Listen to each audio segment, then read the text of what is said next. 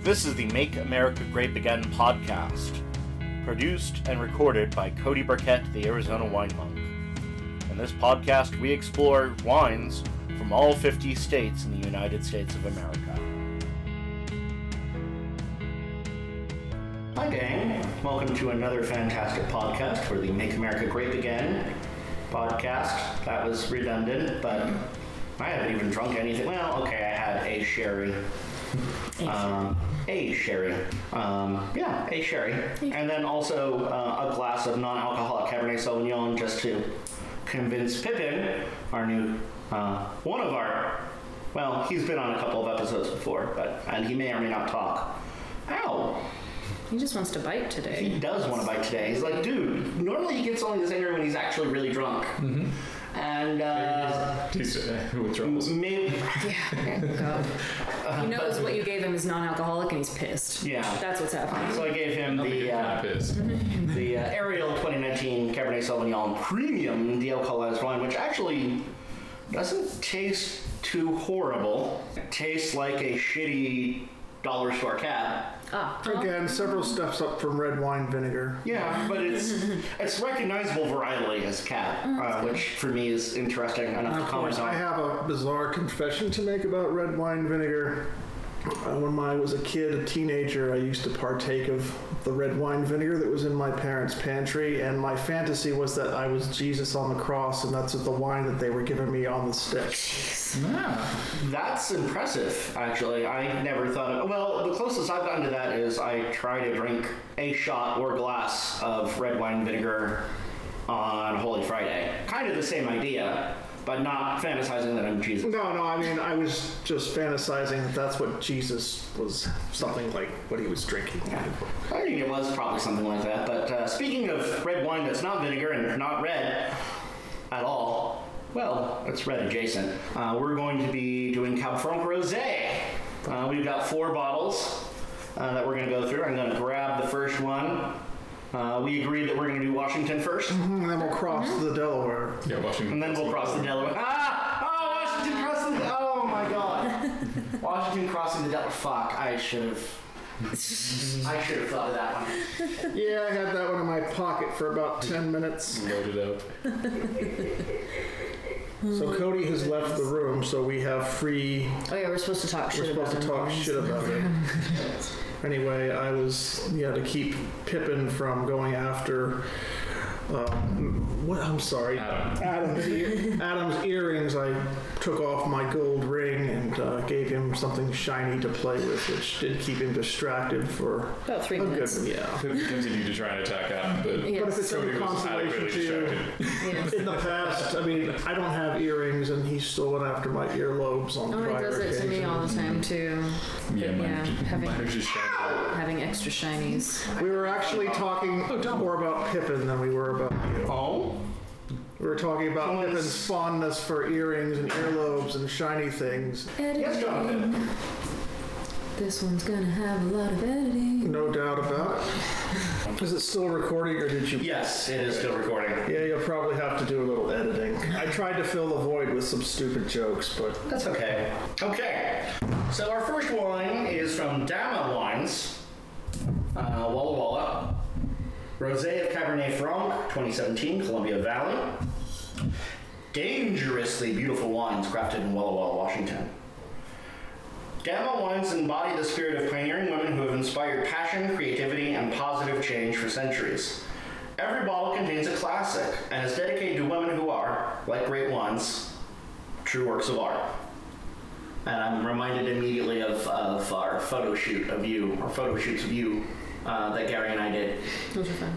Yes, women, uh, you know, true works of art. Thank you. Sorry, filling in for your for for you to flirt with I'm here. just trying to remember. Uh, I believe it's a husband and wife, and I think they pulled a name on that from a combination of their names. Okay, cool. So yeah, If uh, memory serves me right, anyway. that's right. We should introduce ourselves because I forgot to fucking do that. Uh, so of course you know me. uh, You're uh, well. I started to introduce, and then I got distracted by Pippin because attention deficit is shining. So we've got Pippin, who is quiet but making himself known by biting me mostly. We of course have Venividi Drinky. Vinny Drinky, our judgmental graphic designer. Oh yeah, it's a judgmental graphics. James Binozona, uh, where I'm known as the flight captain.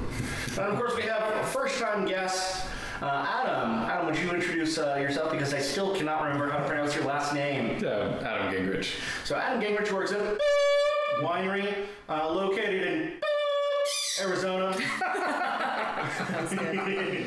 mostly uh, in the cellar. Uh, if I told you anymore, I'd have to kill all Everyone. 20 listeners. uh, so, anyway, digression. And before I pour, Megan, what do you think about this label? Well, I know first off from sitting over here and looking at it over there, I like the shape of it. It's got kind of the little cut off edges, which I think is fun. Um, I like the texture of it too, and if I they got the little shiny bits down here. Um, I think it's nice. It's got kind of the female silhouette just wearing a bra and boxers, probably. is From what it my looks like. angle, it looks like a zombie kangaroo with one ear.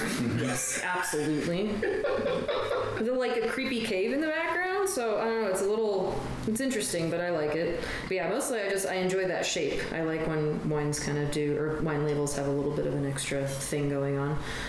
Fonts are nice too. The wine's font's really nice, but I feel like that maybe got stolen from um, Prisoner. It kind of looks like the Prisoner font a little Mm. I bit. guess it could be. I don't know. I see the resemblance. Yeah, I don't know. The if Dama it's- looks like uh, Coppola. Oh, okay. I could kind of see that. So this bottle was kindly acquired for me uh, by my friend Isla Bonfield, who was in our episode where we interviewed her mother, uh, talking about her book on the Arizona wine industry. They spent some time in Washington, and I asked her to bring back uh, a Cap Franc Rosé, actually. Um, and uh, she was not able to get here tonight uh, to join us. Um, we were supposed to drink this one together, but uh, don't worry, Isla. I still have our uh, uh, sparkling Grenache saved for your next visit uh, from somewhere in southern France. I think Provence or Languedoc. So tell me what you know about this winery, if, if anything, while I uh, crack this open and pour. Uh, yeah, I've limited experience with it. I know they're a fairly small production. I think husband and wife both. Uh, uh, wife is the predominant winemaker. Um, I, if, I, if I remember correctly, the tasting room is also an art gallery, and I think that might be where they pull the labels from as well. So what's the wine scene in uh, what's the wine scene in Walla Walla, Washington like? I can't think of a synonym for like that begins with a W. Like, Like. Like. Washington winemaking has come leaps and bounds onto the scene, uh, even in just in the past ten years. They're Sorry.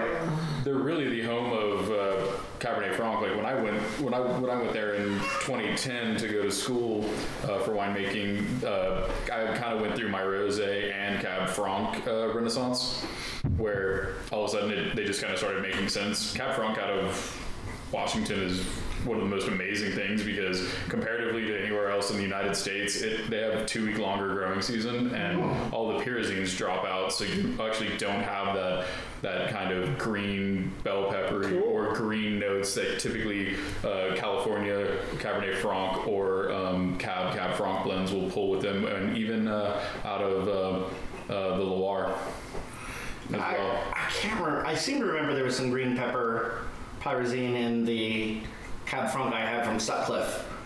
I will say that uh, Colorado seems to be, in my opinion, the only place that can really match, come close to matching uh, Washington and Cab Franc, in my experience. Uh, one of my favorite rosés had this beautiful label It was from the Red Mountain AVA. I can't remember what one, but it, was, it looked like a French label. Like cursory glance, and be like, "Oh, this is French." No, it's actually Washington. Oh, was that um, was that the Fagans group? Was that uh, um, starts with an L? I'm not gonna remember it. Maybe I don't know. I'd have to look it up on Vivino later. Although that actually raises a, a fun question uh, that we can talk about later tonight, assuming I remember, as uh, our favorite Cab Franc experience. But anyway, uh, let's take a look. James, would you open uh, our copy of Wine Folly to that first marked page? Because I want you to examine this one and tell us what you think about uh, its color structure. Roger that. Roger righto. So I am uh, accessing the Wine Folly uh, Master Guide. We have opened up to the Wine Colors reference page. And feel free to move that bookmark around too. No problem here. So uh, the color of a rosé can potentially give you a, a hint of how it's made. Would you agree? Absolutely. So, um, obviously, this is a lot paler than most rosés I've seen. I would uh, rate this one on the pale copper, Yeah, I, I think that that's a, a which good is assumption. a um, what they list for Provence rosé and Pinot Gris. However, I'm definitely open to second opinions, so I will pass this over to Megalodon. Megalodon.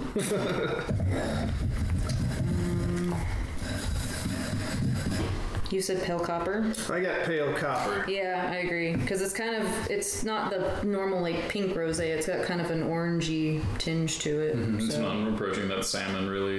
It's, oh, nor is it hanging out towards that. I mean, on the very edges, you're starting to kind of get that. You still get some of that gray from the lightness, but it's. I definitely would say pale copper as well. It almost burnished. uh, Yeah, I'm with you. Pale, um, pale salmon. Pale salmon or No, copper? sorry, Pale- pale copper. Yeah. definitely pale copper. It's not sort of orangey or, or not pinky.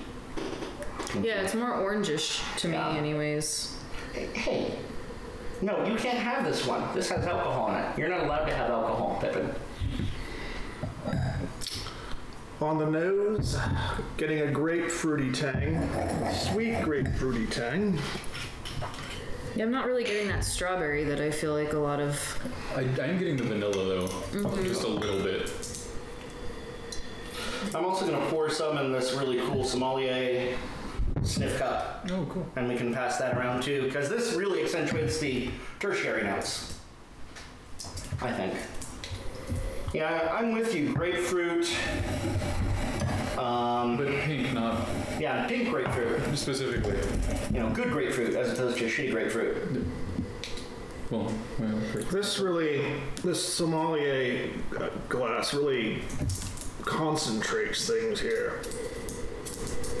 Much more intensity. I almost feel like I'm getting some I'm sort getting a of. little bit of a Walla Walla sweet onion back there with that sommelier glass. A little bit of what? Walla Walla sweet onion. I can see that. The entire town of onions are in like or, or ripe Yeah, there is a bit of an onion. The entire town Smell. smells like sour cream and onion chips. That would make me so hungry. It's it, it's ridiculous having to do any kind of like outdoor exercise or anything where you're breathing lots of air. It's insane. It, it's it's super cool, but it's unique. The other um, interesting note on this is uh, I, ki- I Yeah. kind of call it like the kiwi factor, where it has like it seems like it has a really intense ish nose. Like you, you feel like it's going to be intense, but then it's not Yeah. where it ends up being a little bit lighter than your um, than, than you would expect. I also feel like this may be too cold. But unfortunately, um, I've committed to not bringing the bottles out uh, beforehand and letting them sit. I wanted to keep them at the same temperature. So they're all sitting in our in an hour because it's our cellar. Yes. Bom, bom, bom, bom. Insert Soviet Union thing here. Are we trying it yet? Has anybody actually tried it yet? Um, go ahead.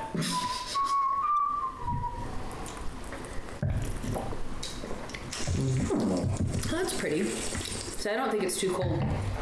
Yeah, the palate Yeah, no, I think that's. palate is nice and sharp. Mm, it is very sharp. Nice It's acidity. juicy. Yeah, it's That's like really biting. It's like what biting into a grapefruit. Fruit, A grapefruit would be if it wasn't sour as fuck. yeah, it's like this is what a grapefruit should taste like. I'm getting a touch of basil. The tannic structure almost gives it that pithy aspect Yeah. that you would get from biting into a grapefruit. Yeah. Oh yeah, definitely getting a little basil. I'm with you, basil. I think peach, like a really ripe peach. Like that's the juiciness factor that I- that I'm thinking of. Basil, peach, a little bit of grapefruit. And I'm getting maybe a little strawberry or white cherry.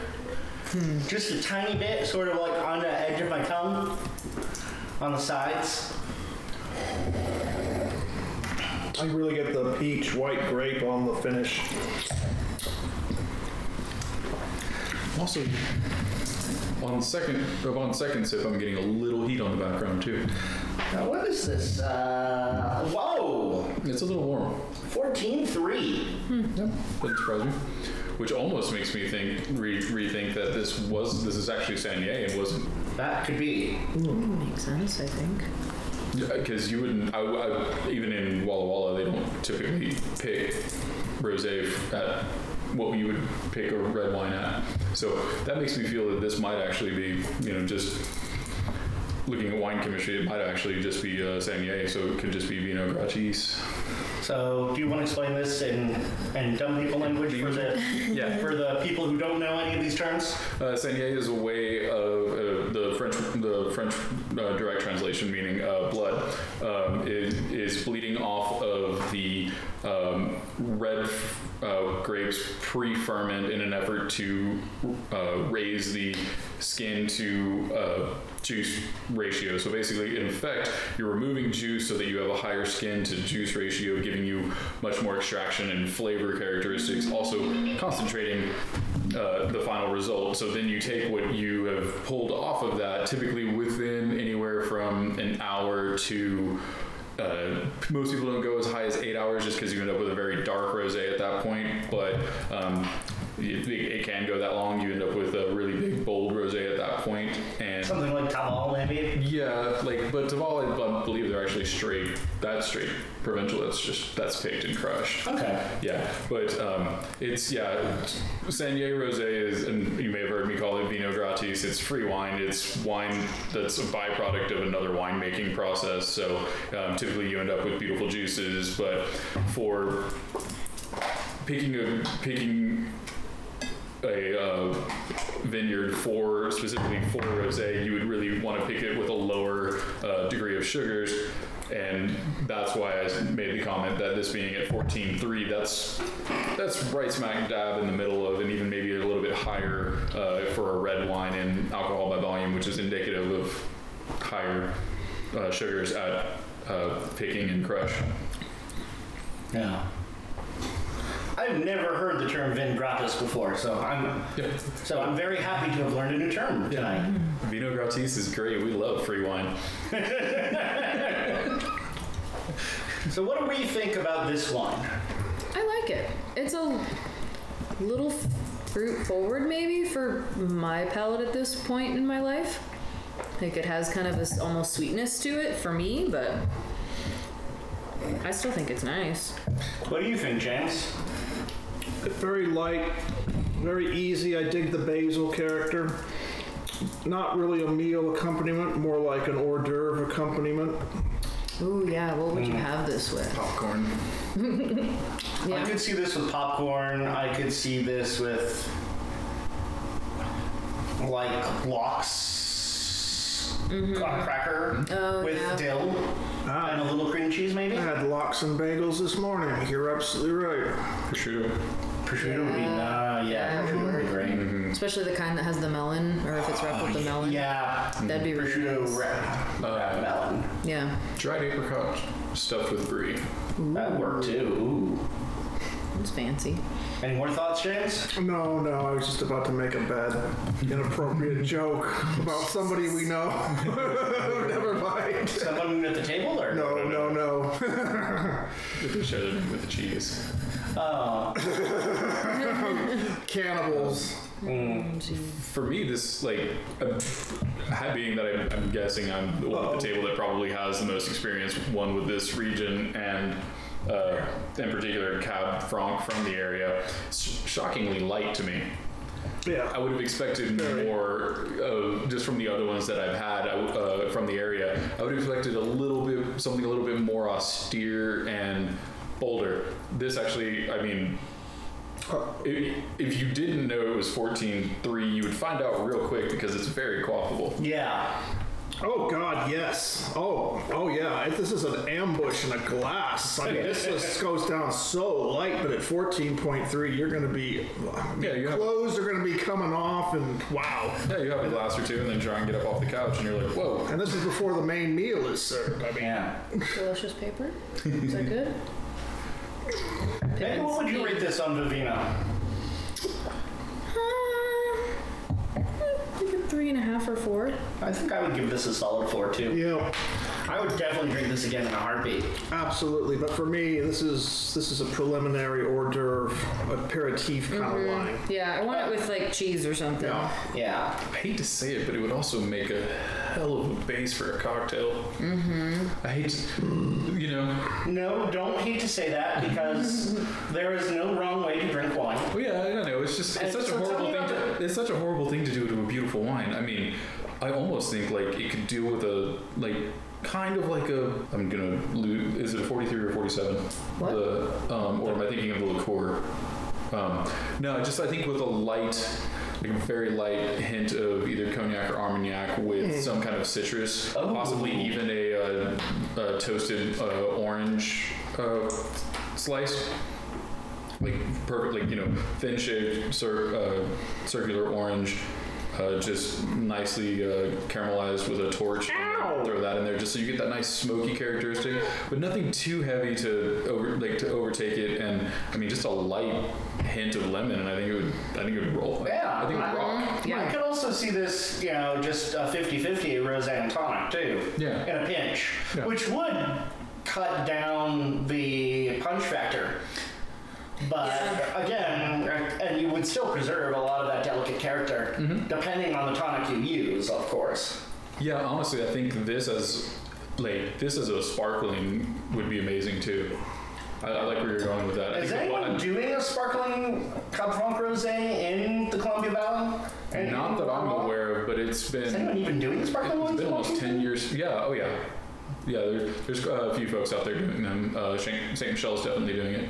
They actually have some really cool ones uh, that are only available at the winery.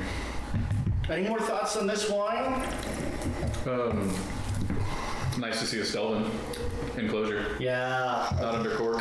This is gonna be. I, I love Stelvin enclosures. I also hate them. It's a love hate relationship. But for me, it depends on the type of wine. For this style of wine, it's perfect because this means that I can put this in a fucking picnic basket with hors d'oeuvres and s- snacks and just take it with me. And I don't have to worry about, oh crap, I forgot my corkscrew. Now I gotta take my shoe off and beat this bottle in my shoe and Beat it into submission. beat it into submission to try and pop a cork out, and then that doesn't work, and so you just shove it in there with a screwdriver. Not, not that that's happened to me or anything. uh, Oh, of course. of course not. We, we've none of us have ever had that problem. Yeah, and I mean, honestly, it, it, if it was under a cork and, a, and it was a 2017, I don't think it would be anywhere near as fresh or as beautiful as it is Agreed. right now. I think that for 2017, this is a beautiful wine. That's the other reason why I like Stelvin enclosures for whites and rosés, is because it does really help them age longer. Uh, and I'm curious to see if our wine number two has aged nearly as well as this. Periodically, the listeners will hear a yelp from some quarter. That's Pippin pinching or biting one of us. So Yeah, see. don't be alarmed. that's just that's just the way he rolls. Most humans were harmed in the making of this podcast. I think I think at this point we can say the only person who hasn't been harmed yet is you. Yeah, well, that's because I fight him off. I'm like not putting up with this shit. And, but look at how much damage you did to the paper in the process. It's delicious paper. The night is apparently. young. This is true. Yeah. So while I grab wine number two, uh, Megan, why don't you talk about your favorite Cab Franc experience? I don't remember anymore. Do you have one specifically that you're telling me to remember and I don't? No, I'm not actually. Yeah, I, am terrible at Well, give me a well. You know, you can talk about how you don't have an experience while I uh, grab the next bottle. Right. I'd have to pull up Vivino and see if I recognize something. 'cause I can't. I know I enjoy it, but I can't think of it. I didn't realize these were all going to be rosés for some reason. I'm I have been meaning to tell you um, that there's a really excellent cab franc. I've, I've given you, I've given you a photo of the bottle, um, the Lazy Bones. Oh, I think I know. Yeah, I can get that at the little general store in Jerome, and uh, I've, I've showed you the bottle, but I think I need to supply you with an actual full bottle of it. It's really nice. It's a very nice, pleasant, easy, casual drinking wine. Not, not a conversational piece or something meant to be dissected or picked apart, but I really enjoy it. Yeah. No, I think I. I want to add one more to the pairing with this Okay. deep fried mac and cheese. I think that would be quite exceptional. As the, I'm revisiting this because everyone can see what I'm holding up in this podcast.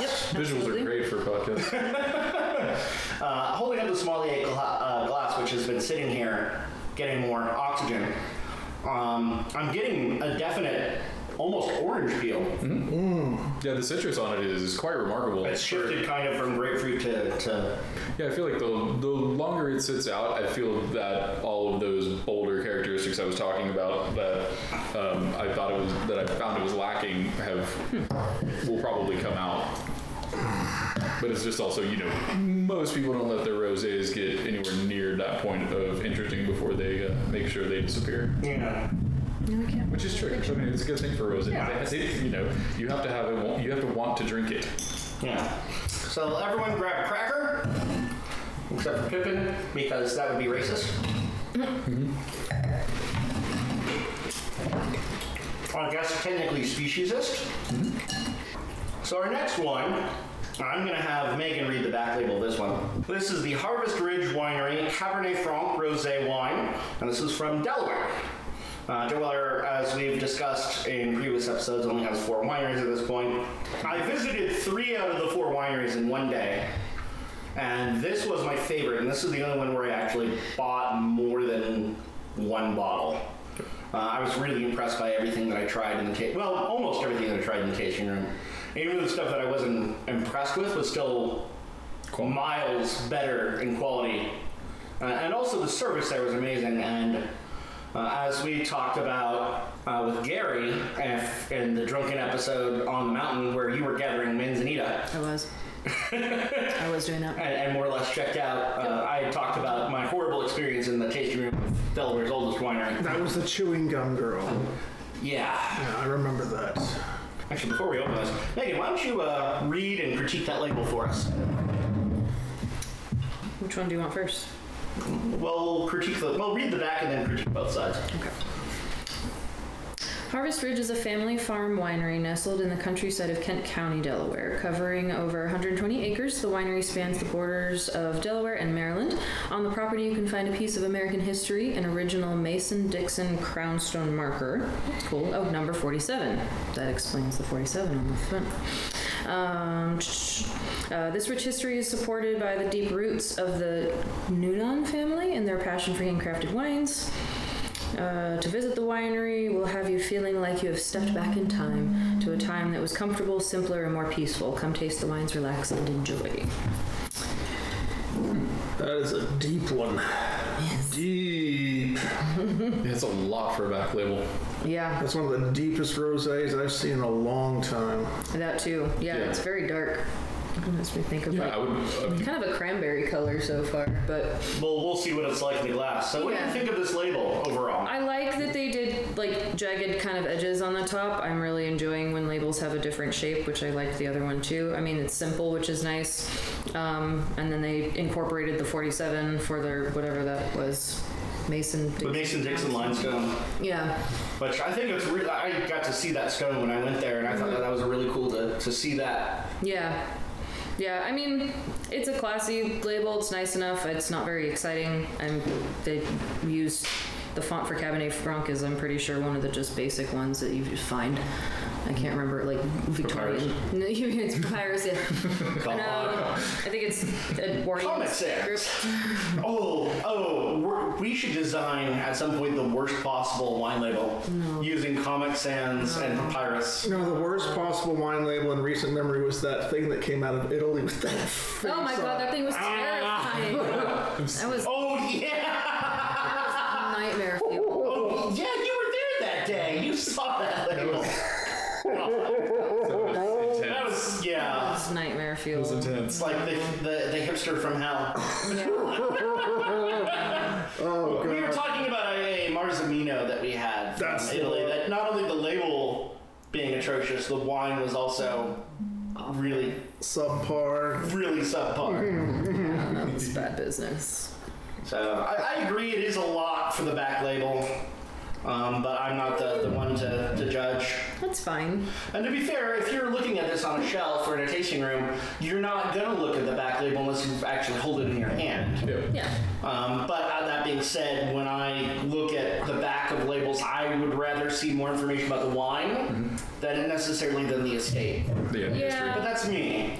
But I mean, now as somebody that's had to design labels and try and you know come up with descriptions that can continue to be just printed a ton, I get why wineries don't put Tend to be wine. vague. Yeah, are vague and don't have descriptions because if you want, you know, I mean, they're so expensive to order, and you want to order a bunch at one time. Yeah. And then once that wine's gone, you just have these labels you can't use anymore.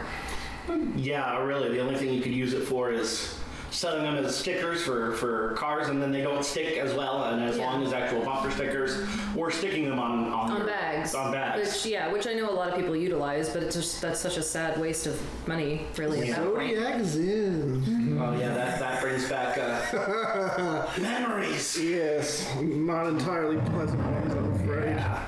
So, all right, I'm gonna crack this open here. Yeah, I also really like the, the 47 number nestled in the roots of the tree. Yeah, I, so I don't. I'm guessing that's symbolic. Yeah, Is the was the stone? The Under, stone is number 47. but underground is what I'm wait- like. Why is it beneath? I why have is it in no- the roots? That's what I kind of want. I don't know. Okay. The stone was on the surface, Yeah, and it was standing. Like, I wonder if they found it under a tree somehow. Like if they dug it up. And, my guess is just that's just kind of a way to incorporate the number in a, a cool Yeah. way that's not like. Is there anything special about the uh, soil that would indicate that the like is it especially overly chalky or is it very is it unique to the rest of the ABA? Uh, it's not in an AVA, actually. Hmm. Um, this is a non AVA wine. There are no AVAs in Delaware as of yet. Um, I don't think there is one or two in Maryland, but none of them extend across that part of Delaware. Um, And on a completely side side note, this is the second time Delaware has come up uh, er, uh, this week for me. Um, yeah, I know. Last week. I, I like to stop and think, oh, I remember Delaware exists. Yeah, yeah, it was just like you know, it's one of those odd things, and th- this was even odder because I was listening to a uh, particular uh, app that allows you to listen to radio stations from around the world, and Wilmington, Delaware, is actually bringing the hip hop. Huh. I was like, I was blown away. it was a really good station. That's an interesting side question. I'm, I'm now thinking about music pairings for our last rosé. Um, I want to pair it with something very kind of classy, Burt Bacharach. or, or like French. Wait, no, no Tom Jones. Yeah. Oh no, no, that's oh, not unusual. I mean, that's I mean that's bold and brash. and Yeah. that this stuff is a little. I mean, it's understated on the palate, but again, it's got that 14 level alcohol percentage, so it's like Something that packs a punch, and I feel like maybe friendship hop, because friendship hop can is interesting because it does have a very strong influence from Algeria. What little I know of friendship hop, which is not much. Oh, the cork is really cool. I really like this cork. The, the way that that label is on there. oh yeah. Yeah, they were able to incorporate the cool tree with the 47. oh neat. Yeah. That's neat. Paper works. And I'm online trying to find that horrible label. Please don't. Oh, the terrifying one? Yeah, please don't. God, yeah, we don't need to see that We ever don't, we again. don't, we don't. There are things that man was not meant to know. And Lovecraft was talking about that wine label. in the middle It's of. been seen, it cannot be unseen. Yes, exactly. All right. Well, poured a little bit more of this one out than the, the rosé. I Good apologize. bring out the colors. This is Yeah, holy crap! This is like Tavel level dark. That's an interesting. What color do you think it is, I Megan? don't know. That's what I'm trying to. Because it's got kind of that, like, pink and brown had a baby color to it. I've seen some ruby sherries that are this color. Hey, buddy, come on. What? Pippin? Pippin? Nope. Hey, no sir. I'm getting funk on this one. Thanks. Yeah, I agree on that. I feel like it's kind of getting into the realm of that, like, deep salmon, but a little bit, like, mixed in with a bit of the pale tawny, because there's a bit of a, like, a brown. Pippin? No, you're not supposed to drink that one. It also definitely kind of has that pink, deep pink character too. Yeah, but it's More. more brownish. Yeah. Like, it's got the pink, but there's a. Yeah, I don't This is not aged nearly as well. And it's almost starting to pool as well. Let's see if you Starting to what? To pool where the color is pulling from the sides, Oh yeah. blend a little bit. like a, like an aged red wine would, Oh, that nose is weird. because you got that nice, like almost crystal clear, complete rim around the. Uh, It's very close to the the deep pink tovel for me. The tovel is in the details.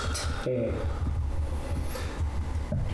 mean, th- I do remember that character on the nose there, but it was much more muted because that seems to be a pretty common character, uh, a Tawar character for a lot of wines coming from the mid Atlantic on north into New England because it's a lot moister out here, and I think that that sort of influences the character of the grapes. Now I'm getting a lush mel- maraschino cherry poking through the funk. I was getting a, almost like an, uh, a high tone note right when I first put my nose in it. Yeah, it's got. And this is 100% Cab Franc. Correct. And it almost has like kind of that salty ocean air no- Yeah. nose to it. Yeah, there's something bitter about it, almost chemically to That's me. that's what I was saying with Yeah. high tones. It's almost like you know, it's not like acetone or um, iodine or anything like that, No. but it's that it's that almost like that chemically. Yeah, It is- there's just something. I wonder if maybe it just needs to open up and that'll kind of go away. Would you say that this wine is corked? I don't. I don't think so. It's not corked, no, not at I all. think it's just aged a little past its prime. I'm trying to think of what the. Hey, I resemble that remark. No, well, that's not true. It's yeah, it almost like an Isla Scotch, Yeah, I can see that. but not without that like not with that heavy peaty. It's more that sea salt iodine. Yeah, I can see that. It's not that. With like roses though. Yeah. It's from what I remember. This was a little ways away from. No. No. No. No. No. Go away. No. You can bite the paper if you want. It's like, but the paper doesn't scream when I bite it. I know. I'm not playing that game with you. Don't chew my phone. Anyway, um, yeah, definitely sort of a sea salty iod- iodine seaweed. I this was not um, on directly on the coast. Uh, I don't know the geology of this vineyard or Delaware because I this was before I had this really fun app on my phone called Rocked R O C K D, which actually like I can load it up and it tells me like the geologic formations underneath and when they were formed. Oh, cool. Um, it might be fun to go back to this vineyard and see. And Bing, I mean, it's not far from the sea, but it's not exactly like right there either. Um, I mean, it's up towards Chesapeake Bay, which, uh, fun geology fact uh, that you all may not know the Chesapeake Bay is actually a meteorite impact crater. Neat. Uh, I can't remember. It's from somewhere in the. Did you read that in the Cenozoic- James Michener novel? No. because he wrote a novel called Chesapeake, and all of James Mitchell's novels start, start off with some sort of geological. First, the Earth cooled, that- you know that kind of thing. No, I didn't pick that up from a. Um, I haven't read. Well, I tried to read a James Michener novel once, and uh, after three pages, I couldn't do it anymore. Which is weird because normally I like long epic stories like that, but It kind of smells like weird watermelon. yeah, I could get. I remember in the tasting room getting a lot of watermelon. Now Yeah. that you mention it, it, I've come across a couple of sour watermelon beers that have this exact Yeah, nose. that's what it's making me think of. Is like So weird. Now here's my question, um, because I know sour beer has Brett, and that's one of the main causes of sour beer. Would you say that this cellar has Brett, or is it just how it's aged potentially? I think it's a. I think it's it has it has more to do with aging than it would with uh, any kind of fault. Because I don't believe the wine's faulty. I just feel that, um, like you mentioned, it's it's showing its age. It- Yeah. It's past its prime. I think that it, it's starting to fall out of balance. Yeah, that's a good thing we opened this now when we did, because I don't think this would have lasted another year. Having tasted it, Yeah. what do you guys? Oh, before we, Okay. A weird melange of sour cher- sour cherry, seaweed, vanilla. I get the vanilla, and I I feel like I'm getting the same kind of that weird watermelon. I kinda- feel like I remember that this was aged on neutral oak, but I could be wrong and misremembering. I've always found barrel aging of rosés interesting, even if they are neutral. It it helps with mouthfeel for sure, but I feel like I feel the acidity difference, even if they are still the same pH and TA. The acidity different perce- acidity difference perception between these two wines are completely different ends of the spectrum. No. But if you drink this, and, and I, I, I definitely get that mouthfeel like this has been seen in some neutral oak. So what's different about the nose and the special sunglass? I still get watermelon, but it kind of gets more of like a watermelon bubblegum. Huh. I got a, I got greener notes, Yeah. I, and it took and, and all. I get basil and watermelon, excuse me, watermelon bubblegum. And the high tone notes that I were And- talking and the high tone about is like- weren't really there for me. Yeah. I get my third grade homeroom class smell. Okay, explain. I can't. I can't. It's oddly just you specific. had you had to have been there in the year 1981 at Rusk Elementary School in Midland, Texas, in Mrs. Hicks' third room, third grade homeroom class, to smell what I am smelling, on taste what I am tasting. It's just not describable. Okay. I wish I could, but That's fair. Tastes like nostalgia. and I just dated myself again. Is anybody else getting a hint of residual sugar? Oh wow! Wait, Maybe it's very fruity. It's- it- so I I feel like there might be a little bit. Maybe. If so, it's small. It's like hovering, I would say, under even one But it could also just be really fruit forward too.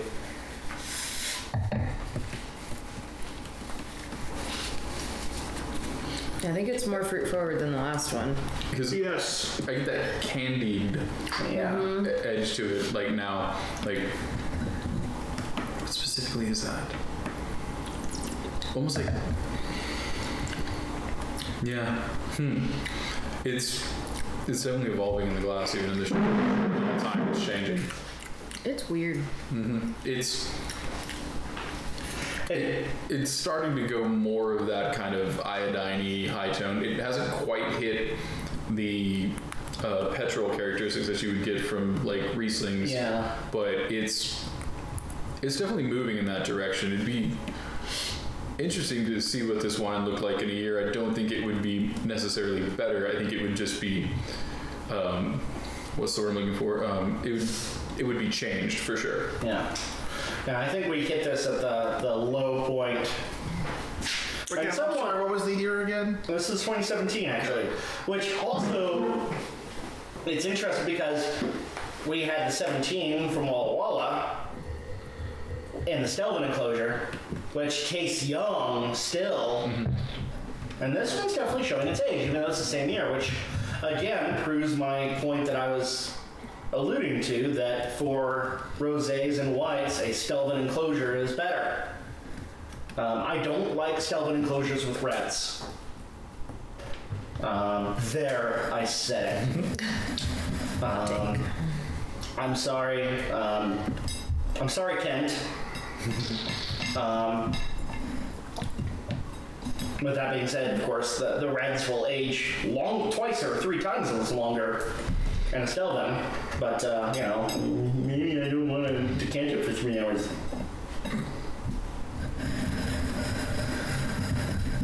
Me, me, me, me. Sorry. That's not bad. What would you rate this? What do you think of this, Megan? And, and we'll go into pairings here as, as well as we talk about how what we think of it. Yeah, I'd probably do like two and a half or th- three maybe on it. I'm not a fan of this. It's kind of funky. What would Although you- I feel like I am getting a. Does anybody else get guava? A little bit, yeah. Okay. I think it's kind of giving me a guava note too. It's weird. The green notes are starting to come out too. What would you pair it with? Oh god, I don't know. I'm not really sure what. A watercress salad with orange, onions, and strawberries. Okay. I'd get down on that. I think the ar- I think anything with arugula would uh, work with this as well. I think the uh, spicy, peppery nature of arugula would actually bring out more of the fruit characteristic and kind of mute the uh, the greener, higher tone notes. James, what do you think of this? It's nothing to. St- it's it's okay to drink. I was kind of intrigued by the seaweed sour cherry vanilla combo that I'm getting. Uh, it's nothing distinguished. Two and a half, three stars, but it's not certainly not bad. Adam, what do you think? I'm gonna go with everyone else. i solid two and a half, two three quarters. It's younger. I'm sure it was beautiful. It's a very interesting wine. I think it would be fun right now to just to put into a blind tasting and see people's reaction. Um, because I feel like knowing knowing what it is, we're able to kind of justify certain ideas that we have. I feel like our opinion would probably be different if we didn't know anything about it. This is kind of like the faded diva from Sunset Boulevard. Yeah. I mean, I don't dislike it. It was, again, much better in the tasting room when I bought this two or three years ago. It may have been three years ago. Was it two years ago? One of those. That was, it was in the before times of the long, long ago. Uh, before, before the Rona. Before the, In before the insurrection. Um, sorry. you were- a, no, in, a, in a blacked out tasting glass, I feel like people would try and put this in the uh, uh, South African or New Zealand uh, category, and I think they would probably either go Chenin Blanc or Sauvignon Blanc Blanc. That'd be interesting. on the nose. I really do. I feel like The that. guava note makes me Yeah. think Sauvignon Blanc. Yeah, it makes the nose. If I was like, if I was able to create that in my mind, where I don't know what this wine looks like, and I would just smell it, I would definitely not pinpoint it as a rosé. I might go. I might go Pinotage Rosé, maybe on a blind tasting on black glass if I went towards rosé. But I'm thinking, yeah, Shannon uh, or or Sauvignon Blanc would be my thought. Speaking of uh, blind tastings and black tasting glasses, we are hoping at some point if we can convince Ruben To cooperate to evergreen. cooperate. Problematic character. Fucking Uh, Reuben. Fucking Ruben. Oh, uh, oh uh, I'm gonna say it in German. Verfluchter Ruben. You don't know the story. We'll tell you later, um, Adam. But uh, anyway, uh, I want to do a cab Cabernet Sauvignon blind tasting with Ruben because he is convinced that Napa is the be all end all of all Cabernet Sauvignon in the world, and that only expensive Cabernet Sauvignon can be glorious and good. And That's the uh, worst part is that it has to be expensive. Otherwise, it- to him, it's just not going to be like because it's expensive, it will be good, which is stupid. Yeah, and I think all four of us here are in agreement that that is some fucking bullshit. It's Yeah. not the case. I've had plenty of. Would you like to repeat yourself without your mouth full, James? I concur. Pippin, what do you think?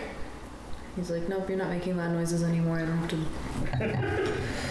It's weird because he will be perfectly noisy when I'm alone with him and talking with him, but when he's around people, he will just fall silent. It's hilarious. Anyway, if you could hand me that decanter, I think I'm gonna. Cheers. Oh, yeah, we didn't Oh shit! We forgot to do that first. we can do that with the sparkling. do- yeah, there we go. That That's, makes that's sense. definitely cheer, cheers worthy. Yeah. Uh, speaking of sparkling, uh, we're not going there yet, uh, but we are going across the sea to France, uh, to the, the heartland of uh, one of the heartlands, I should say, of Cabernet Franc, uh, Chinon. Uh, Chinon recently just started allowing rosé under its AOC, so we've got a Chinon rosé that has a. Uh, uh, it's you know to quote Portlandia, it's art because it's got a bird put on it. Yep. Oh, yeah, this is the one that That's how you know it's authentic. tried. Now, now, James, did you already go into your uh, favorite Cap Franc experience? No, not yet. And Uh, James, why don't you go into your uh, favorite Cap Franc experience uh, while I grab this bottle? Well, several years back, I was going through a very embarrassing romantic situation, not to mention long lasting, painful, arduous, and just outright hell on earth. And I was um, communicating, I think it was via text message, with the heartbreaker in question, and it was a very tearful and tormenting experience. But at the same time, I just happened to have picked up a bottle of Chinon from a local liquor store. And through all the torment, tears, and wailing and gnashing of teeth, in the back of my mind, I remember thinking just how lovely this wine was. And so that was kind of a bright spot in a very dark period. So I enjoy the taste of Chinon, of course, but I also have a psychological affinity for it because of that comforting, uh, comforting mo- moment it gave me back in those uh, arduous times. Yeah. Can't help. Revisiting a wine can always be like how you know it's it's like hanging out with an old friend. Mm-hmm. It just takes you back to a place in a moment in time. I felt like the Chinon I was drinking was kind of an angel on my shoulder saying, "It's going to be okay." So, unfortunately, James, there's nothing for you to read really on the back of this label. That's a pretty standard French wine label. Um, it's called the Messanges Rosé. That's a Cabernet Oh, Franc, there- 2019. I think is um, I've had the Massages Rouge before. They have that one at, uh, at um, Lloyd's Liquor Store. Ah. I think it's probably the same producer, but I have not, of course, had the rosé yet. So this is Val de Loire, uh, Chinon, Appellation Chinon Contrôlé. Uh, he's involved in all the wind deployment, blah, blah, blah, blah. Uh, 13%.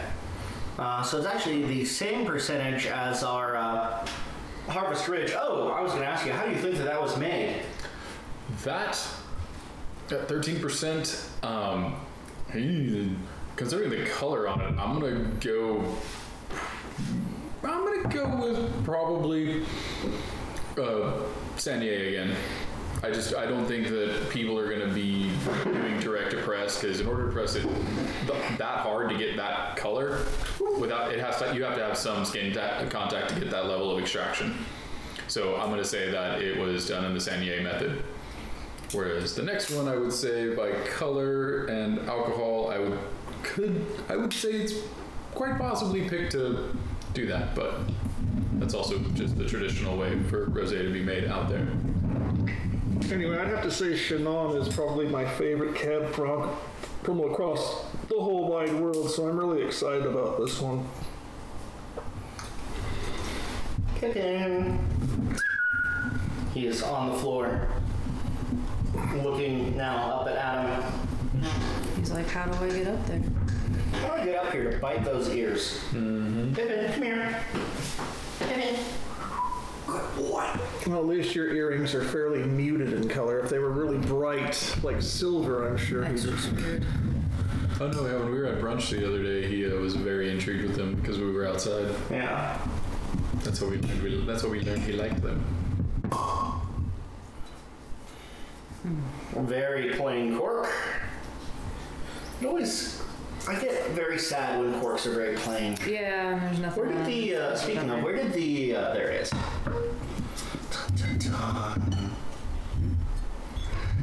Excuse me. Alrighty. I'm gonna also pour it in the.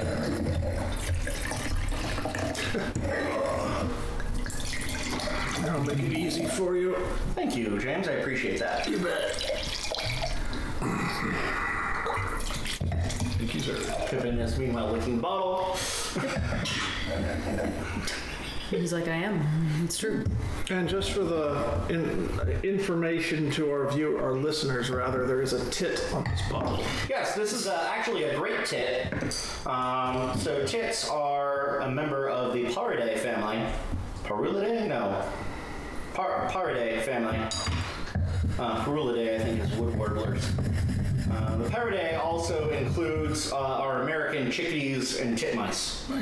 Um, because God forbid, as, as God fearing, naked fearing Protestant country that we are, apparently, according to some people, uh, that, we, that we call something a tit.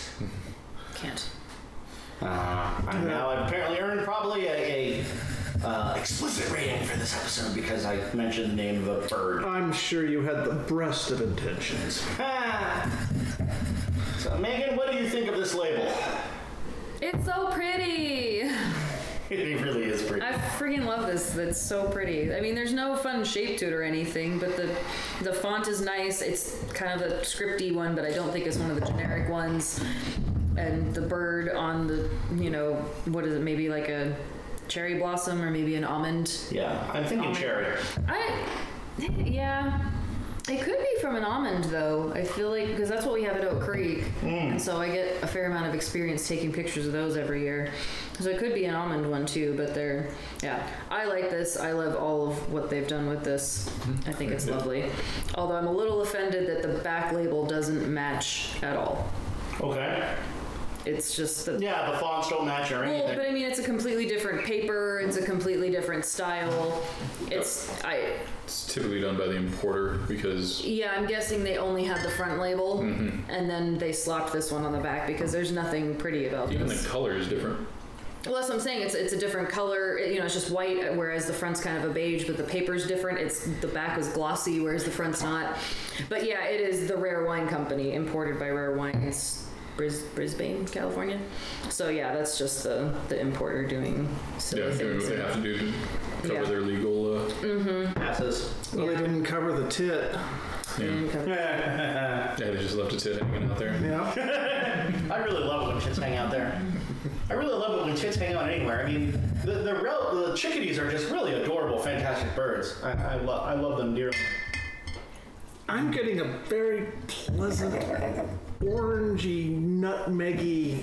It almost makes me think of a tequila sunrise. This makes me think of cookies. It smells like soap to me, and it's not the glass. It's not like it smells like a very floral soap, like But but in a good way. in a good way, not like not negative. This would It's- make an excellent candle. That's for It- sure. yeah, yeah, exactly. Like walking into like a Bed Bath and Beyond or something like that, where you have those intense aromas from the bath, uh, the you know the bath section. yeah. okay. Um, like it, it, it's not like and for me, It's not like a Malvasia soap. Like, 'cause Right, for me, Malvasia yeah. smells like straight up, s- Yeah. like flowery soap. But I feel like this is kind of in a. it's very pleasant and also. I sorry. No, go ahead. No, no, go ahead. No, no, no. Yes, Uh, first. I, initially, like when I when I first smelled it, the, it, the longer it stays in the glass, it the better and bolder it gets. But I I wanted it to smell more like have a more intense aroma than I initially got. Uh, to me, uh, I am also getting a lot of those floral characters, but I'm also getting bacon spice, like Mm-hmm. uh, almost like anise and nutmeg, and maybe a little bit of orange peel, just a hint. Mm-hmm. Yeah, I think that. Just a soupçon of orange peel. if I may pull out my uh, Fraser Crane voice. Or actually, that was also brought up by Miles and Sideways, a soupçon of nutty cheese. Oh, that's right. I don't know, it tastes pretty good to me. Adam, what do you think of the color of this wine? Looking at uh, the Wine Folly book. Looking at the wine folly book, While I open the book, I can say that it is close to the first wine we had. I was gonna but- say yeah. that's kind of what it makes me think. but actually slightly more. When I first looked at it, it was like almost more golden or straw. So I would say probably medium copper is Yeah. the best because it's not deep amber. Um, we're not getting into any of the real pinks, but I would say that it's less. It's less of the brown copper aspect and more of a gold note or a brass rather than. Or, what do you think, sir? No, I, I feel like it's got a little more pink to it. I'm. than- Yeah, than it's the got first more one. pink to it than the first one for Yeah. sure. It doesn't make me think of as much of an orange kind of thing. What'd you do? I swirled a little too hard. We have aggressive swirling. We have aggressive swirling happening. Pippin, do As not opposed to chew aggressive bugs, squirreling, which is a whole different story. which is what Pippin is doing. Aggressive squirreling. I I can see where you're getting the soap on this because I had a I actually had a bar of soap from I bought several years ago from a lady in Jerome. I can't remember what her name was. She she she's now she used to be in that shop where Bridget is now. Oh yeah, yeah. uh, Wendy. Wendy, yeah, she sold me a bar of soap, and this smells like that bar of soap, which is not off-putting. Yeah, this is not an off-putting set of aromas. Um, so I'm I'm just just trying to curious remember now what what, was in uh, that soap. What that one does, what yeah. the uh, sommelier glass does here. I feel like this one's really different from when we had it. Oh wow, that's interesting. It's almost like it makes me think of pottery. That was what I was gonna say well, on the next one because I, it, it has too great of a nose for me not to have uh, slightly jumped ahead and tasted it. But I'm definitely getting pottery on the on the sommelier glass, like Like terracotta? not terracotta. Um, it's maybe it's because I've spent too much time dabbling in archaeology uh, here in the American Southwest, but it reminds me of, of sort of uh, the, the aroma and aromatics of Hopi pottery. Hmm. Yeah. rather than terracotta. It doesn't have that sharpness that terracotta has. It's more, ow, ow. Sharpness like a beak. Yeah. Yeah. It's more like gray clay rather than if it was a color, gray clay versus terracotta. What do you guys think? Pippin, stop here. Yes, I will give you your own wine. In the end, the bird always wins. Oh, he doesn't know that his wine is non-alcoholic. I can't even smell anything on that anymore when it's in the thing. Um, try resetting your uh, nose with the. uh, Extremely intense orange blossom. Mm, coffee. Let me try again. Even a little bit of clove when I get in the, from the sommelier glass. But that's probably just the, that nutmeg intensifying. May I have a little bit more, sir? I had a swirling accident. we're gonna call you Swirly now. Uh, I got plenty of those when I was in school. Thank you, sir. Surprisingly, as much as I was made fun of, that was one thing I never got. Gingerbread. Ooh. Gingerbread. Hey, who won? It's like Would that you like a crap? orange No. gingerbread is what I get out of that glass. No, you can't have my glass. Yeah, this glass is not doing it for me. I don't get anything extra. The acidity on this is very it nice. shows it tells you right where it's from on the palate Yeah. it, it's it's got that beautiful minerality Peaches, classic, classic Chinon minerality, almost like graphite clay. Um,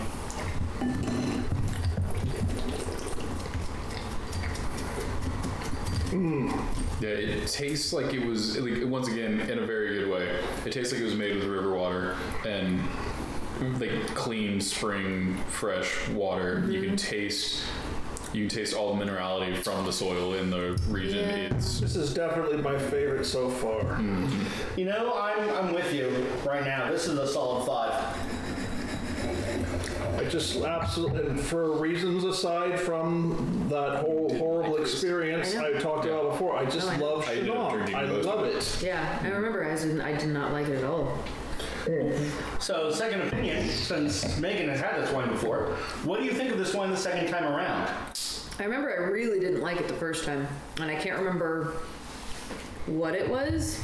I feel like this tastes different. I'm still. Mm, mm. But I have to remember too. I'm. I still have a really hard time with rosés. We're not the best of friends. I every once in a while I find one that I really enjoy, but for the most part they're kind of, mm, yeah, to me. Um, yeah, I'm trying to think. What did I taste on that one? There was something. You, th- I believe you thought it was just way too medicinal. Like it was the minerality and everything. You just it, it whatever, if it was your palate that day or what you were, you Yeah, it just it were just not loving this wine. No, and I'm trying to remember. There was. I feel like there was something distinct. I feel like there was a. There was a different. There was a weird. I don't know. I almost want to say like a heavy flavor that Hmm. I can't quite. Yeah, it just it didn't agree. Like you took one sip and you were like, man, I, Yeah, I I didn't. can't drink this today. And I was like, Yeah, I was sorry, not feeling it. sorry, not okay, sorry. that's enough. But yeah, it's fine to me. I like that. I feel like this one's a little more acidic than the first one was. Mm-hmm. Maybe.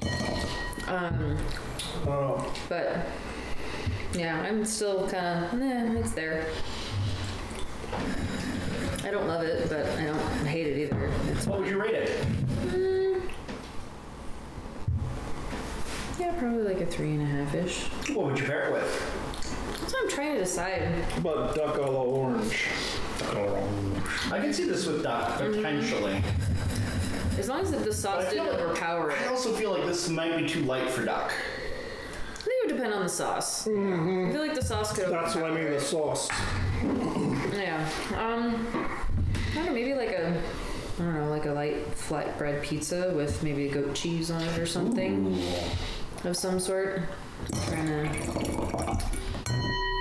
I don't know. I just want wine and cheese all the time. So Something that'd be awesome. To be able to just have it constantly. Yes, and then as you get older. What's never mind. what's sorry. Oh, never mind. At my age, a constant diet of wine and cheese would mean, well, I wouldn't be going to the bathroom quite as much as I should. We'll leave it at that. Uh, bacon wrap scallops. I And, would eat this combination until I exploded or died, and I and would die happy. don't they have those at Three Kings? I think so. mm, there you go. Interesting. Some goat cheese. What do you think of this? I think it's beautiful. I think it's a classic example of a rosé from the region. Um, for a Cab Franc to be this gorgeous, th- this light, it really has no business being as good as it is. I'd say a solid five. Yeah, I, I'm, I'm, I'm thinking solid four, five, five. Um, it's really, really fantastic. What's interesting to me is I'm not getting any of the basil notes that I got on the, that most of us got on these first two at all. It's not green at all. which Yeah. You would almost expect that considering the region. and not only that, expecting also if they're harvesting it earlier, you'd almost expect those vegetal notes Unless it just happens to be coming from a warmer part of the region. well, It could just be maturing fast enough that Yeah. it, you know, and they're just grabbing it right at the right time. Yeah, maybe they're they're doing two picks. Could be. You could be picking the, the riper stuff first. And Chicken with broccoli and mandarin orange. I, I just pulled that out of my ass. no, that would work. Um, I kind of want to pair this with. This is gonna be weird. And we didn't realize James was bringing dinner. Uh, this is gonna be weird, but bear with me. I want to pair this. He just got it. I missed it. He said he pulled it out of his ass, and I said, and we didn't realize he was bringing dinner. Oh, As Shannon comes this close to shooting out of my nose. um, Boy energy. uh, but uh, I want to pair this with Baja style fish tacos. with yeah. a little bit of pico de gallo and lots lots of cilantro Yeah, you Oh, yeah. also just bang on. Uh, and mango.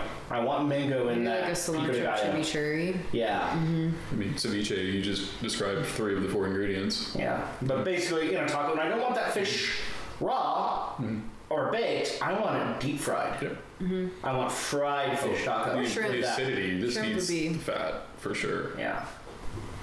Wow, I think that that would just be oh my god, amazing. OMG, WTF, BBQ, or not. So this is delightful. And where did you pick it up? Uh, I picked up this bottle at uh, Vino de Sedona, and Very nice. Sedona. Uh, my next project is well, maybe we'll get some scallops wrapped with bacon from Three Kings and pair it with this. This bottle was not too pricey. Of course, I took off the price tag just before I, I brought it out, but it was like 25 bucks. I think that's, I think that's I, what I remember. I don't know how I don't know how much the Dama wines cost. Um, but I remember this being about 20. The har- this. I remember the Harvest Ridge being about 20. And Dama is a very, very low production, if, if memory serves. I don't know how much they've grown in the past 10 years since I was out there, but I know I do remember that most of their stuff was kind of flash in the pan when it re- when it released. If it didn't all- was if it wasn't all consumed by Wine Club, it got it, it got snatched up pretty quick at the tasting room. Yeah. Pippin, here's some more water. Because I don't want that shit. It's like, give me the. Give me the Get never that out of my touched the face. Pippin's Why? mellowed out a little bit, a little bit. Of course, now they said that. Ruined it. He's like, mm, I'm now going to hunt you. The full moon. Remember, kids, birds are dinosaurs, and they haven't forgot. well, sometimes. Um, but yeah, I think out of the three so far, this is my favorite. Um, so number four, I'm actually gonna finish my glass of this. Yeah. because- Yeah. yeah. Uh, so number four. Ow! Ugh, don't bite. Uh, it was a sparkling uh, from I think just down the river, if I'm remembering my. In a van, down by the river. The river I drink my cat from. Sorry, trying to uh, channel the spirit of. Well, not spirit, he's still alive. Uh, uh, trying to channel Neil Young there. He's out my spirit.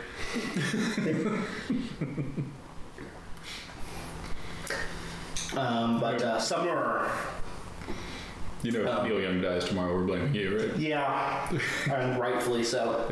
You drove his spirit to the war. It's a good place to have it. So while I grab um, this sparkling Cab Franc, Adam, why don't you talk about your favorite Cab Franc experience? Yeah, my favorite Cab Franc experience, huh? Moving to Washington and finding out that domestically that's where that grape should be grown. Um, such a beautiful expression, but really my favorite thing about Cab Franc was when I was selling wine in the wine shops, introducing new employees to Cab Franc and saying this is what they put in California Cab when they want to ruin it. Because yeah, why would you take something that is ideal like Cabernet and then go and add this overly green characteristic back into it when it was just fine on its own? It's just I don't think California is quite geared to grow Cab Franc properly. I don't think it, I don't think it's, uh, it has enough time to mature and have all those piercings drop out. But but Washington definitely has that on lockdown. And the other thing I found cool about Washington is all of the wines have acidity for miles, and Cab and Merlot are often inverted from what most people would think, where Merlots tend to be a little bit more robust and have the more of a backbone, and Cabs tend to be a little bit more elegant. I've Always, always felt that about those wine, that particular region, and Eastern Washington being a highland desert, but also used to be a ocean floor. so it, they have some really cool stuff going on out there, and I think it's like that really was revolutionary for me was getting to see Cabernet Franc in its best form, in my opinion. And here comes number four. So this is the Debussy Rosé. Debussy. Debussy, sorry. Rosé. Uh, Valse romantique. Uh, méthode traditionnelle. uh, Which I'm apparently doing in German as opposed to French. Um, because I suck. This isn't the 1940s. Yeah. Anyway, from Summer. Summer breeze makes me feel fine. Uh, excuse me, Pippin. So before, actually, yeah, before I crack this open, uh, because we're gonna savor this some bitch, um, because I'm an overachiever. Love kidding things with a knife. Is this going to be That sounds a lot creepier than it was meant to. inside saber shot, or are we going to go out? We're gonna do an inside saber job. I'm gonna go down the hall. So it's interesting. This is called Debussy because, of course, there was a prominent French composer named Claude Debussy, and I wonder if there's any connection here. Wasn't Gary Debussy? Um, No. That's what I've been thinking. Is Gary Busey. Uh, James, why don't you read the back label here? All right. Okay, here we go. Government warning. According to the. Oh, sorry. All right, here we go. Debussy, located in Saumur, the heart of the Loire Valley, is producing amazing sparkling wine in its medieval underground cellars from the 15th century. After the second fermentation in the bottle, the wine ages for a minimum of 12 months on the lees. With a beautiful rose color and superb aromatics, bright cherries, palate texture is minimal, mineral driven and crisp on the finish. Pair very well with a fruit tart. I feel like it should immediately get a half a point to a point like bonus for being a medieval seller. I mean, it should. yeah, That's just a that's- wonderful mental picture. Yeah. well, yeah. So, what do you think of this label, Megan? I mean, I feel like it's pretty basic for a sparkling wine, just in general. It's nice, it's pretty, but there's nothing super exciting about it. But it's, Very shamdong. Yeah. Sorry, not unless As far as I- pairing with a fruit tart, I mean, the only thing I Yeah. can think of is if strawberry shortcake fell on hard times. Okay, everyone, let's uh, cleanse our palates here. Yes, apparently, including you, Pippin. We literally took a bite out of this as I was putting it in my mouth. That's Because he has no personal space. I see Bob just set up and down and going, Yep, I have no personal space. he's like, I do what I want. So I'm going to have everyone get out of their chairs and stand behind me. Are we doing I'm a gonna go conga hide. line or It's what? Congo. No, because I'm going to subrage this and I don't want anyone on that side of the room. Oh, right. Try not to hit any of the glasses either. Yeah. That might suck. Oh God, Sam. But of course, my most profoundly memorable savory moment was not Cody. Oh, yeah. Yeah, I got the best one. Uh, Well, Megan will tell that story. Uh, Haven't they heard it by now? That was almost a, it'll be a year in April. I don't think we've talked about it on the podcast, Oh, well. but uh, we'll, we'll talk about that. Uh, okay, it's really hilarious. Y'all should see this. They're all standing in the hallway Around the corner. around the corner. I will be around the corner here in a minute. Somehow that'll backtrack and hit me in. Becoming more bold, the drink will become so. Oh, Jesus. Mm-hmm. Yeah, I suppose that's true. So the key to sabrage is you need to hit your bottle. And sabrage, by the way, is opening a bottle with a sword or, in my case, a knife. Uh, you don't want to undo the cage entirely. Uh, well, unscrew the. Excuse me, Pippin. Uh, the. Uh, fuck, I can't remember what this metal cage is called. Mousse, mousseline, mousse something. Not mousseline.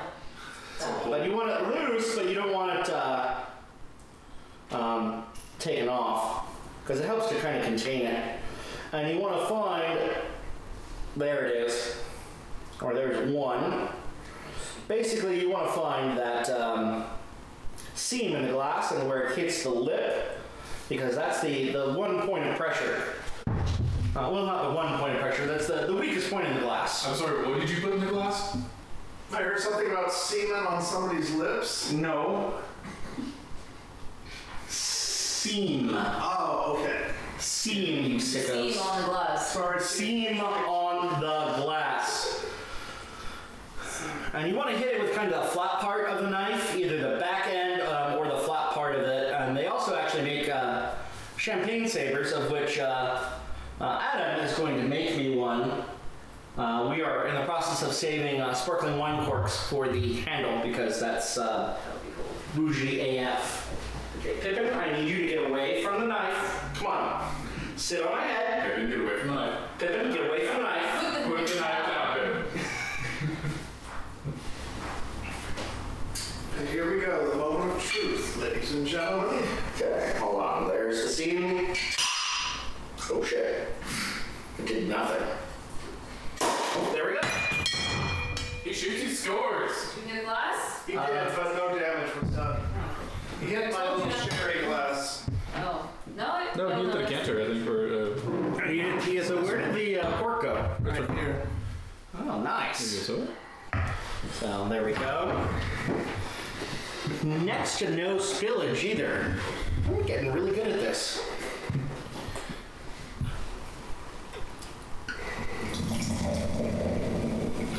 Now, I personally hate pouring sparkling wines in flutes. Because flutes, you get none of the fucking aromatics. It's so much prettier. It is prettier, and you get all the little bubbles bullshit. Um, I'll decant bubbles. I always swirl the glass because I don't like too many. Yeah, I, I prefer vintage. I prefer smaller, tinier, lesser bubbles. Yeah. Well, I might as well just pour most of this bottle out because once you've savored a bottle, oh god, Bird attack! Pippin, put the knife down. Put the beak away. now he's gone. He's doing it. Have the ring back. The one ring. You can have the ring of power if you want. One ring to rule the small. Yeah. Okay. We're gonna move that glass out here. Okay. So anyway, uh, method traditionnel is the same as method champenois, I believe. Champenois, champagne, whatever. Same way you fucking make champagne. Secondary ferment in the bottle, as opposed to charmat, which is fermenting in a tank. So I guess it's my turn to look at color first. That was the chair. Uh huh. That was not the chair. That was not the chair. But at least it took the elevator and not the back stairs. I'm gonna go with pale copper for this one. Again. Yeah, I was gonna say it looks the same as the as one and three, really. Yeah. Yeah. Oh, I forgot to pour some in the sommelier glass. I feel like it smells like a really nice bouquet of roses. Like red ones or something. Just Yeah, you can almost pull the leaf characteristic out of it too. Getting the chalkiness. yeah, it's pretty.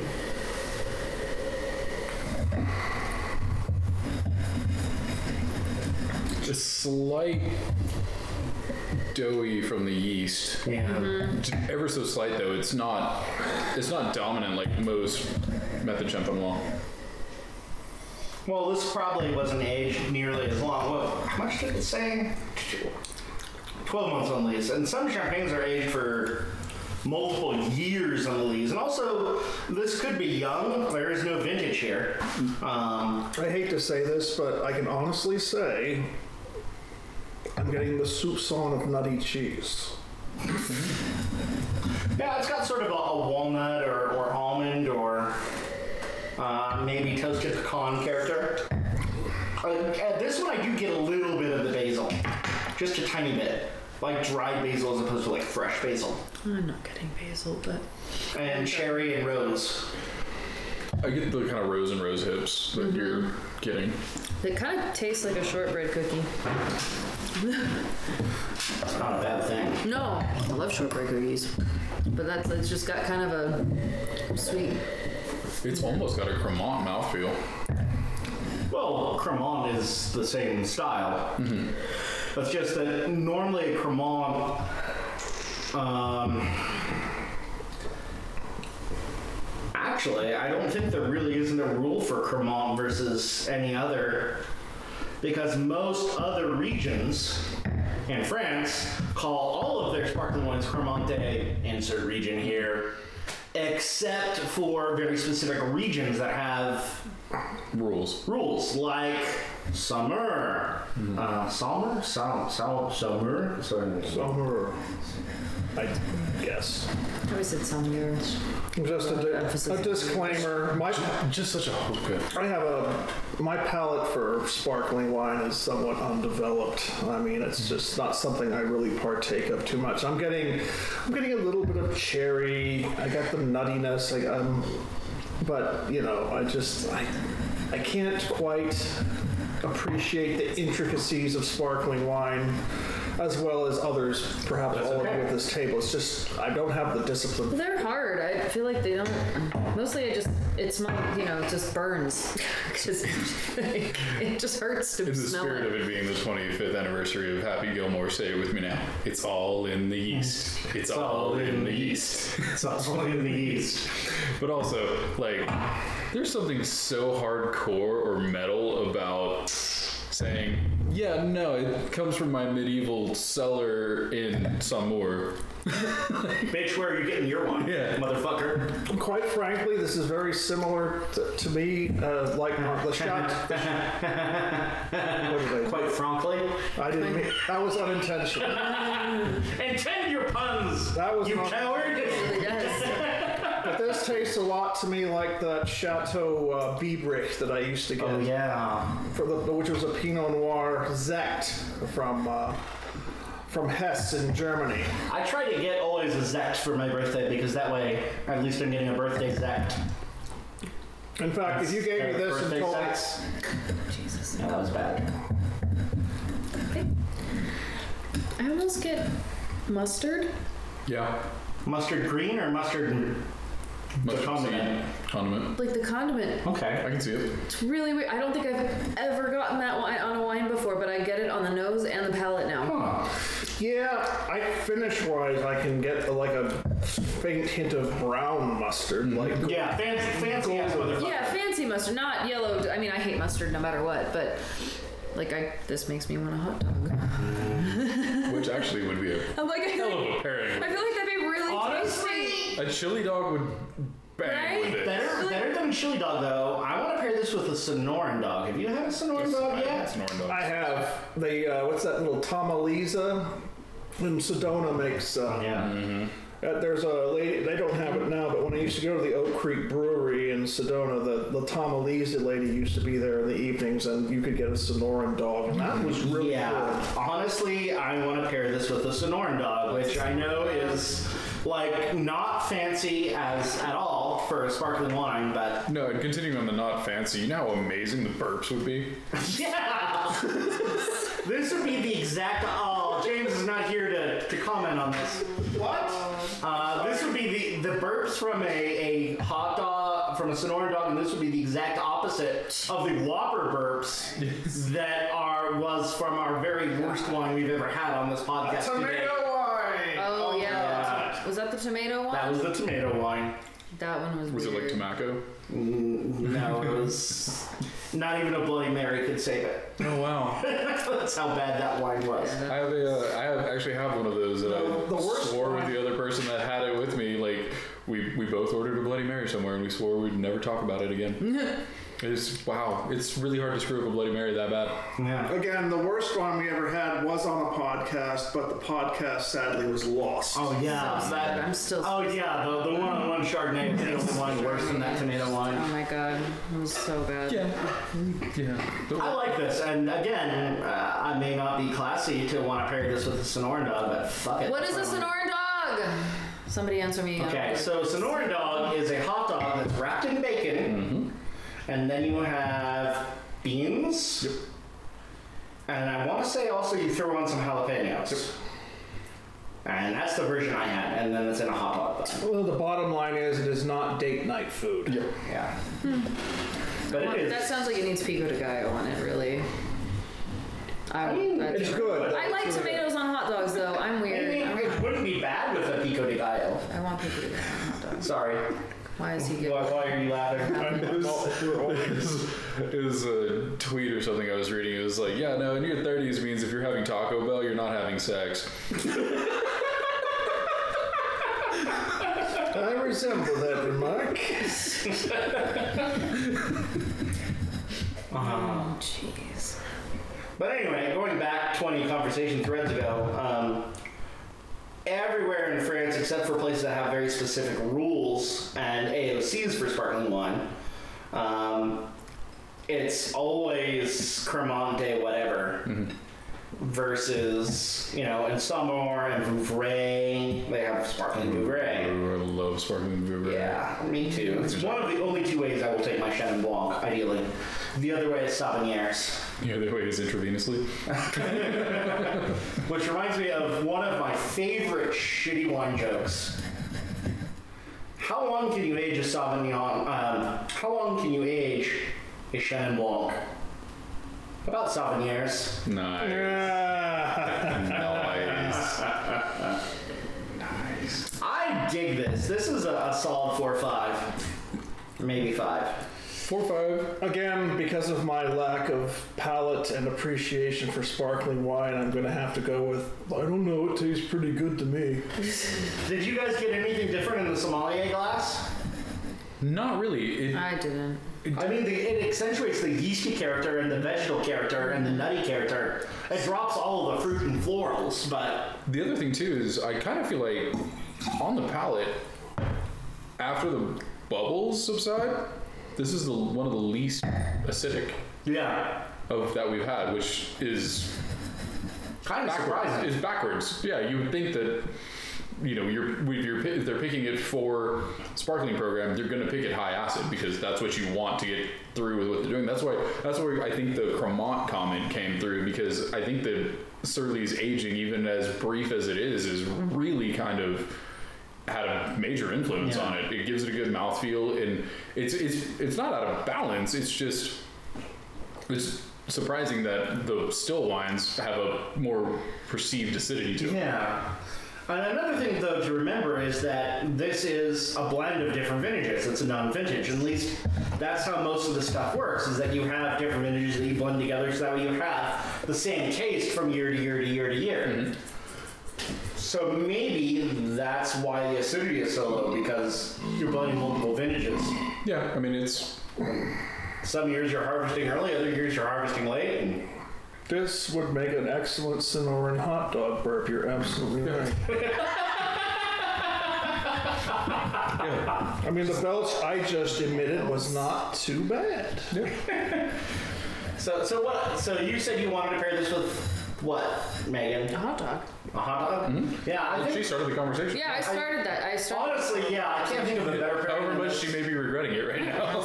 No, I honestly cannot think of a, a more fun pairing for this than. What would happen if, and I'm again pulling this totally out of my ass, what if you boiled some hot dogs in some of this? It's a waste of wine. Now, It is a waste of wine, but I'm just, you know, for argument's sake, it'll never happen. What I, I would be what for would happen? pickling uh, something on top of it. Yeah, and it's pickled stuff. So pickle some cucumbers in this and put. I don't know. The salmon, cr- salmon cream cheese bruschetta would go nice with this. Yeah, if we wanted to be fancy. Yeah. Yeah. Which they also have at Three Kings. I can't remember where the frickety frack I got this bottle. I want this with the pizza that's sitting over there. I'm hungry. We're getting there. We're It getting there. almost has a cola aspect to it on the burp. Oh, Jesus Christ. We're still talking about that. I'm trying to remember where the frickety frack I got this bottle. It was in Vino de Sedona. It, I think I got this bottle from ODV once in Phoenix. Hmm. Uh, it was either ODV uh, or Hidden Track. I don't remember it sitting. I vaguely remember seeing it laying on its side, which means it could not have been hand and track, so therefore it must have been ODV, where I got this bottle. May I have a little bit of the Dama in this? Because I think the more this calms down, the more it tastes like the Dama. Okay, no, you can't. You're not allowed. It's forbidden. Thank you, sir. Does she make red wine? Dama? Dama. Yes, absolutely. A real intense one should be called the dominatrix. Oh, Yeah. Yeah, Okay. y'all should do that. Okay, hand me. Uh, let's uh, let's do that. Let's do it. Although you weren't supposed to drink all of the. Okay. Oh, God. For those playing along at home, you do not have to spit your wine back in the glass like James. I don't think anyone here is playing this game alone or at home. oh, Pippin, Pippin started muttering along as I laughed, but I don't know if it picked One of up. my personal mottos barbarism is an art form. There is more. Would you rather just me There- pour you more Yeah, that's what could have. rather than you know? Ew. Yeah. Okay. All right. So we're comparing the Dama with the Debussy. No. Yes, Dama with the DBC. Sorry. My brain not good for. Such a sweet nose now. Fuck. They're, they're, Oh, this is a lot more. they're so This is close a on the apricot palate. intensity. I know Samur also does solid red Cap Franc. So now I'm wondering if they make their sparkling ones by doing a saunier of their red Cap Franc and then doing a whole uh, method traditional with it. How high is this in alcohol? 12.5, okay, then probably not. Yeah, There goes that, that idea. Come on, Pippin. Do not lick the do not lick the broken glass. Yeah, that's not dangerous at all. Child. Child, I love you, but you try me so hard. You must think he's one of Marilyn Manson's girlfriends.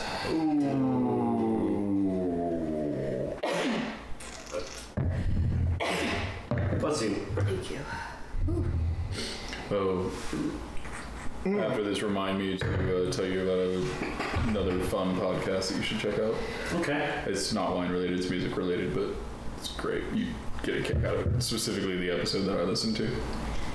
Oh, that was suggested to me. It was to be an hour and forty-five minutes into a podcast on one song and keep it funny the entire time is Oh, damn near impossible. That is impressive. yeah, and once you hear the song, it's great.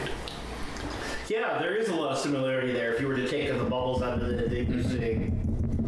Uh, On the nose, they're not because this the nose is so muted by the bubbles on this in the larger glass. But like taste wise, I was like, why does this it, when it, when the bubbles are gone? Why does it t- remind me of that? And it's quite remarkable. When I hit that Dama again on my nose compared to the Debussy, it was like I was getting hit with a wave of strong apricot compared to the what I was getting out of the Yeah. Debussy.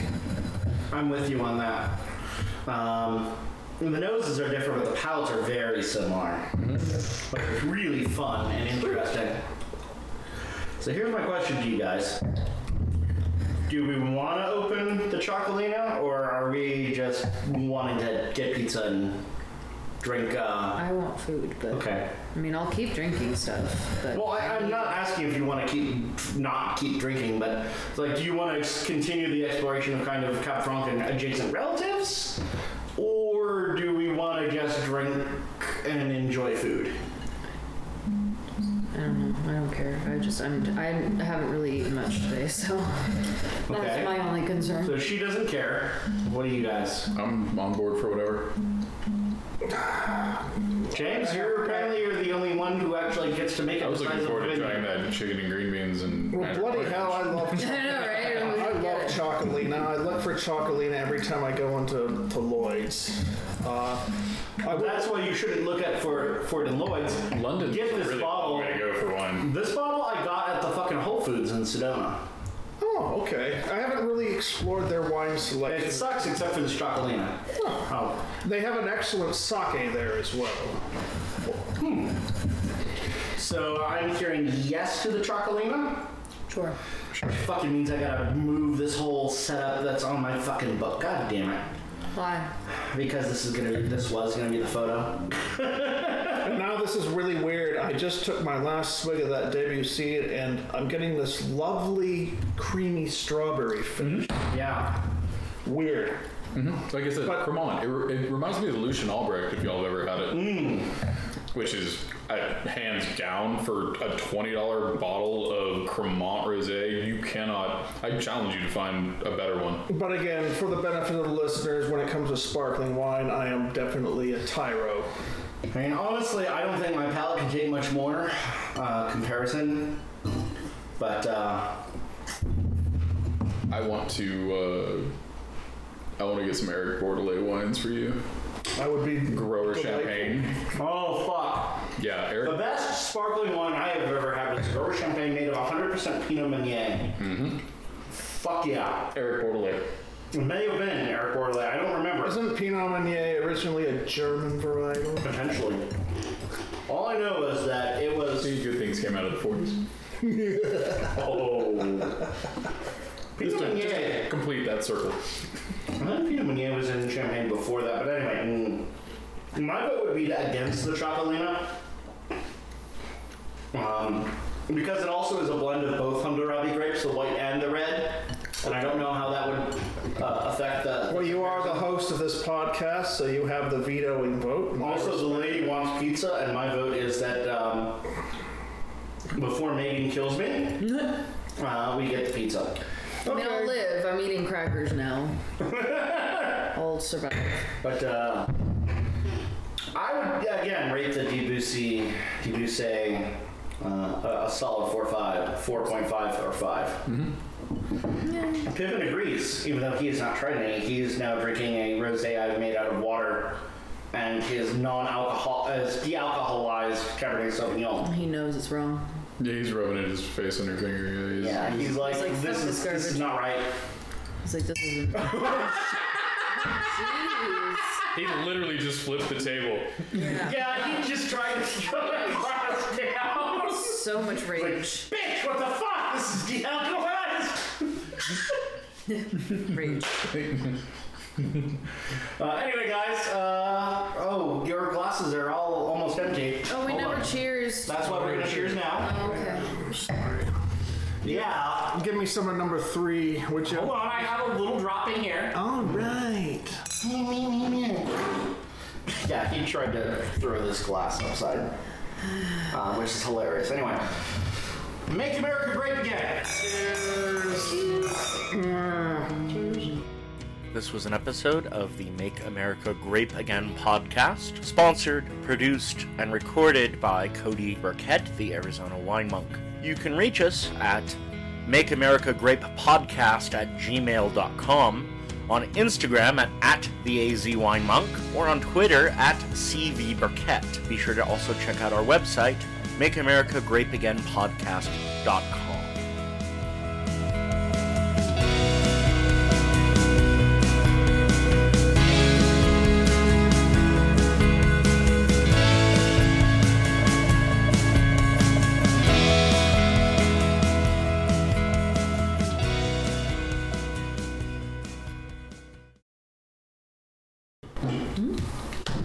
Well, friends, Romans, countrymen, I have Napoleon cognac here.